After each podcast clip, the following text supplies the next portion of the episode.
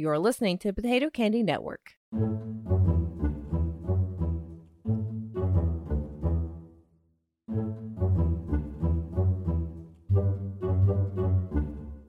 Hello, and welcome back to Blank Monster. Blank Monster is a segment here on Blank Scenario where I, your host Marie, go through two or three monsters in the monster manual that I think are underused or overused and need a few new ideas. We are going through the 5th edition monster manual, starting from A to Z, and this week we are on to the letter N. We don't have quite as many monsters in this section of the book, but there are two that I think are really interesting. We are going to be going over Nagas and Nothics, or Nothics, how you pronounce that. So let's go ahead and jump to our first one, which will be the Nagas. So, Nagas are intelligent serpents that inhabit ruins in the past, amassing arcane treasures and knowledge. They were created by a long ago race that has now been lost, and they have claimed to be the rightful inheritors of all of that race's treasure and lore. They are effectively immortal. They cannot die. They don't need food or water to survive.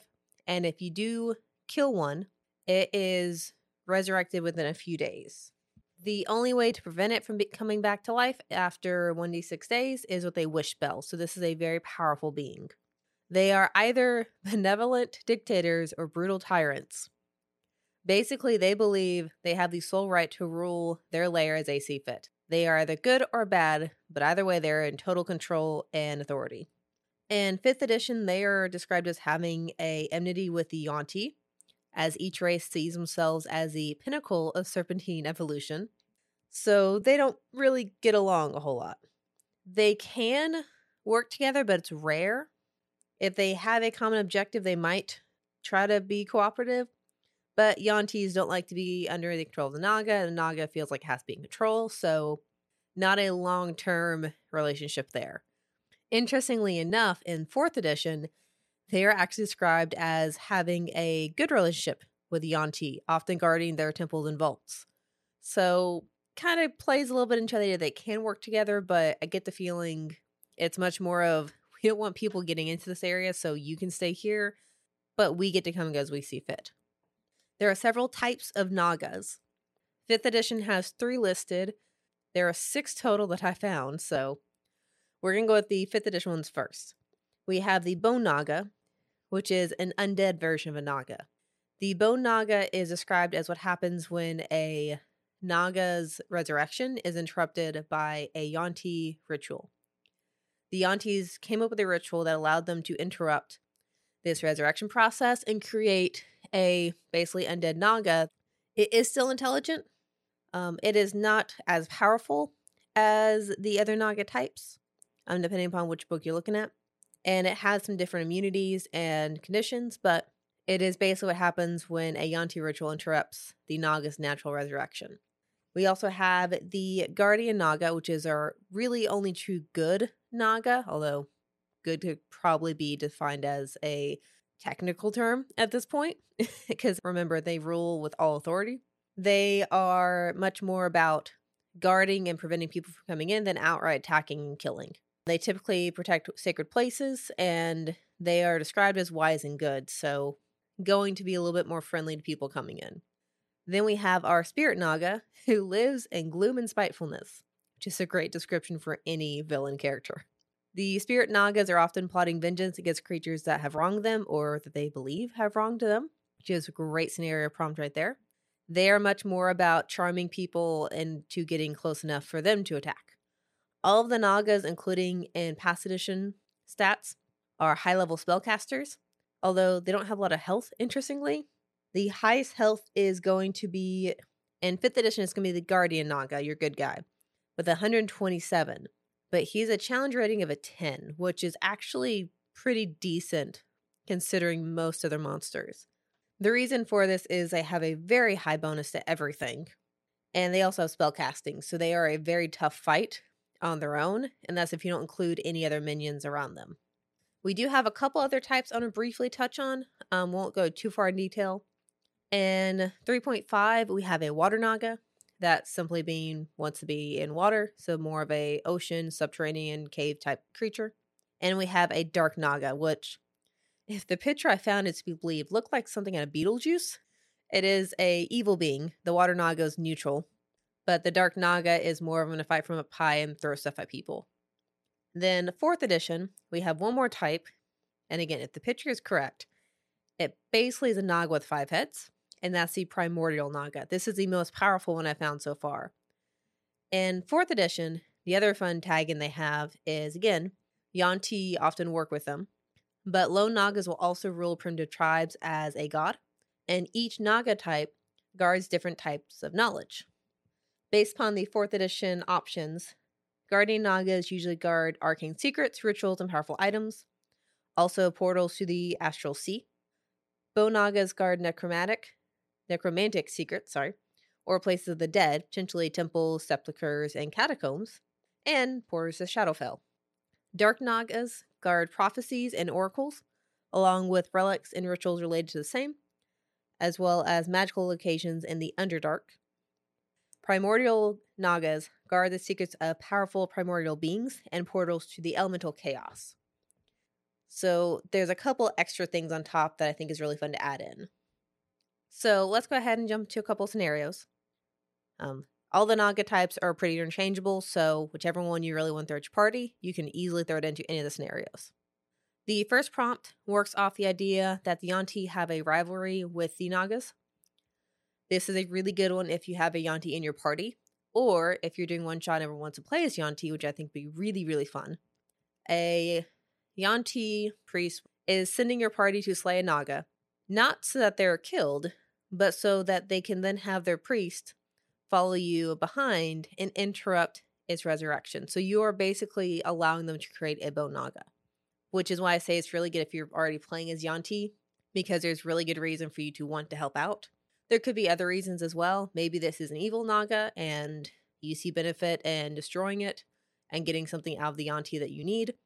A couple of options there for making it work, but I personally like the idea of having a party of Yuan-ti going into this and having a cleric who is ready to go with that uh, necromantic ritual just in case you succeed. And that, again, could be any of the Naga types. I would lean towards probably Darker Guardian, if I'm honest, just because some of their abilities, but any of them work. The next is actually not in a Naga's lair. Nagas will leave their lair to seek out knowledge if it is powerful enough, which tells you it's going to be good. So when your party hears about this item, by the time they get to the tomb when this item is kept, they are not the only ones there. This one I did say Guardian Naga just because I think it's more interesting to have a being that's not inherently I'm going to kill you to get what I want. Guardian Nagas are much more of I'm going to try to persuade you not to follow me. You could also do this with the Water Nagas from 3.5 because they are neutral but it is basically a race to who can get to the end first to get this powerful item. Your party might decide, hey, we should just kill this thing and not worry about it. Or they might decide they don't want to and they're just going to avoid it and try to get to the end first. Either way, you have a really good antagonist going into this. Especially because it's not just, oh, it's another group of adventurers. No, it's a very powerful being that if we want to fight them, we can, but it's going to be bad for us. And the last scenario option works on the idea of fourth edition, where each type guards a different portal. And your party has heard of a Naga layer and is trying to use this layer to find a portal to somewhere. It could maybe be a portal to a specific dimension if they're trying to get to the astral sea, maybe trying to get to the um, elemental plane of chaos. Or if they are on that plane, which I think is a better option, they are trying to use that to get home they might actually not know the Naga's there till they jump through that portal. So if you wanted to, you could seed the idea if they looked for it. There's a guardian creature on the other, other side of this portal. Great. If they choose to investigate, they can find out it's a Naga. They know where they are. Maybe they can figure out what type of Naga based on that. If they roll high enough. If they decide not to investigate, they might be walking into a very difficult fight as soon as they get to the material plane. So that is three options for the uh, not Yuan-ti, three options from the Nagas. Next, we have our Nothics. So Nothics are actually new-ish for D&D. They don't exist past 3rd edition. From what I could find. The only book I have them in, unfortunately, is fifth edition, but they have ties to some other stuff, so they probably appear somewhere in past editions, maybe by another name that I haven't found. So, Nothics in fifth edition lore are wizards who, in the goal of seeking godlike supremacy, supremacy, have you say that? Were instead reduced to tormented monsters by a dark curse left by Vecna and a search for arcane secrets. Um, Vecna, you may re- recognize as Dark Wizard of Necromancy Magic, minor deity in D&D, also the main antagonist in Stranger Things. Um, I say spoiler, but that's been out for a while now, so if you don't know, now you do. but they are monstrous aberrations with one massive eye that is described as gleaming with weird intelligence and malevolence. They don't retain awareness of their former life from what I can figure out in reading it, although they kind of do. It's it's a bit unclear. And there's a reason for why it's unclear, and I'll explain in a second. They do not typically attack. They're more content to watch and look for opportunities to sneak around. When driven to violence, however, they use a rotting gaze ability that they possess the ability to deal necrotic damage by gazing at people. So this is kind of similar to mummy rot, if you remember in the last episode. Um, it's not nearly as deadly as that, but this is idea that if you get caught in their sight, your body will start to rot on you. They are a much lower level. These are only level two monsters, so they are very, very weak, but they are intelligent. So this is something you could talk your way out of. You don't have to fight them. The other fun thing with them that I would absolutely use against my players in a combat is that Nothics possess a strange insight and the ability to extract knowledge from other creatures. Normally, they do this in the pursuit of gaining secrets and forbidden lore, which they are still driven to find. They are driven by a vague knowledge to look for what is described as a way to reverse their condition although there is no way to reverse it. There's no least known way or way that they could find, but they're driven by this desire to find, discover, learn, maybe I can reverse it. Um, it says that some of them are clever enough to realize it's a false hope to drive them to seek out more arcane secrets. So it's basically a punishing lesson in folly. What this means, though, is they are obsessed with knowledge and have a lot of it. And they will trade that knowledge for more knowledge, or magic items if your party has any on hand. Now, you might be wondering how does this work against your players? Well, they have a mechanical ability called Weird Insight, where if your character fails a charm roll, the Nothic learns a fact or secret about a creature in its sight. So they can stare at someone and learn their deepest, darkest secret. If your party members are hiding things from each other and you want a way to bring that out, this is a great option. They don't really exist beyond fifth edition. Um, from what I can tell in third and fourth edition lore, they are actually beings from the far realms, where it's more of just insanity and chaos. They often serve as minions for overlords and cults, um, such as Vecna, although most of the abilities that they have are pretty similar. And of course, they're still driven by the desire for knowledge. So it seems like a really simple monster, but I think the scenario seeds you can pull with this are really interesting. The first one is you have a arcane library that has been dealing with a lot of nighttime intruders. Because Nothics are driven by desire for knowledge, they like to go after arcane academies and other places of magical learning. The more arcane secrets there are, the more they are attracted to it. Um, I have not read the Candlekeep scenarios. However, if Nothic is not in there, I'm going to be so mad because this is a perfect fit. So your party is keeping watch in this arcane library. Your party is expecting people to break in, maybe wizards, maybe, you know, thieves, rogues, whatever. When a Nothic breaks in, that's going to throw them off. And a Nothic is going to gain knowledge off of them. If you want to make this a multi session scenario, you could have the Nothic running away after it learns something about the party and then using that against them. You could absolutely have it showing up to make a deal with people in the daytime, saying, Hey, look, if you get your party away from here, I won't tell them about the time you stole from them in the middle of the night to pay off your debts. Be super easy to do a lot of side stuff with the characters through the knowledge that Nothic gains by just looking at them. Another scenario option is that your party needs to learn an ancient fact about a famous wizard, ancient wizard, whatever you want it to be. And the only person who knows it is supposedly a former wizard who's become a Nothic. Supposedly, this Nothic used to live in this wizard tower before they were transformed. That could be hearsay, could just be random Nothic showing up there. But this being is the only one who has the information you need. So your party will have to figure out are you going to try to charm it? Do you want to try, try to get something to trade for the information? You can trade more information for information, but it's got to be really, really special for Nothic to give that up. So that's a really good social option for this character because they need the information. They can't kill the Nothic. They could, but then they instantly fail. So they have to be able to talk their way out of this one. And the final scenario option deals more with the idea of a Nothic serving in a cult. Your party has been tracking a group of Cult of Vecna, because of course. Um, I will say, fair warning, I don't actually know that much about Vecna as far as deep lore goes.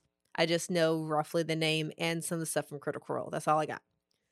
So that could easily be changed to Cult of any arcane knowledge seeker if you wanted to, or if I'm incorrect in Vecna. But your party has been tracking them down, finally figured out where they are, and it's going to raid them, basically. Go in, take them out, capture them, is leading group going in, however you need to set it up. If you want to have it be four or five NPCs they've been tracking, maybe it's just them. If this is a sting operation, maybe they have the local town's guard coming in with them. Once they get there, though, they find out that there's a Nothic or multiple Nothics, again, depending upon challenge rating you need, serving with this cult. Now, the Nothics deal on average 10 damage with their gaze. So their rotting gaze could, in theory, take out quite a few town guard NPCs, right? So your party is going to be left with dealing with these Nothics on their own because the town guard is too busy with the cultist. The Nothics, however, are using these secrets against them. The Nothic stat in the 5th edition book does not have it listed, but for this scenario, I would homebrew at least one or two Nothics, be like a Nothic, a Nothic spellcaster, and I would give them specifically the ability to use vicious mockery or something along those lines. So as they're learning secrets, they are casting the spell against your party, and if they have successfully managed to gain, gain information about them, they can do more damage. They have a better chance of hitting, whatever it is. Pick a couple of spells that really deal with if you know something about the creature, you deal damage type of stuff, right? So you can really mess with your party of, you know, if someone maybe ran away from home, you could say something like, Your parents don't miss you. Using that as vicious mockery against them would be a really good option. So that's a really good one if you just if you really want to just bring out everything your party's been keeping secret from each other, this is a scenario to go with. That has been two more options from the monster manual. We have our various types of Nagas and the Nothics, which I really do like the Nothics. I know I say that every episode, but I really want to figure out a way to use them now because they are fantastic. They are very low level, but because they are intelligent and seeking something, they're a good social encounter if you don't want to just go and beat them up. So we will leave that there. We are slowly making our way just past halfway point. Let me know what you would do with these two, um, what your favorite type of Naga is if you have one. And if there's a monster coming up you want me to cover, be sure to let me know. I will see if I can come up with at least a couple scenarios for it. If I don't get it into a main episode, I can always post it on the Facebook and other social media pages, so at least you'll have it there. And I will see you in the next episode.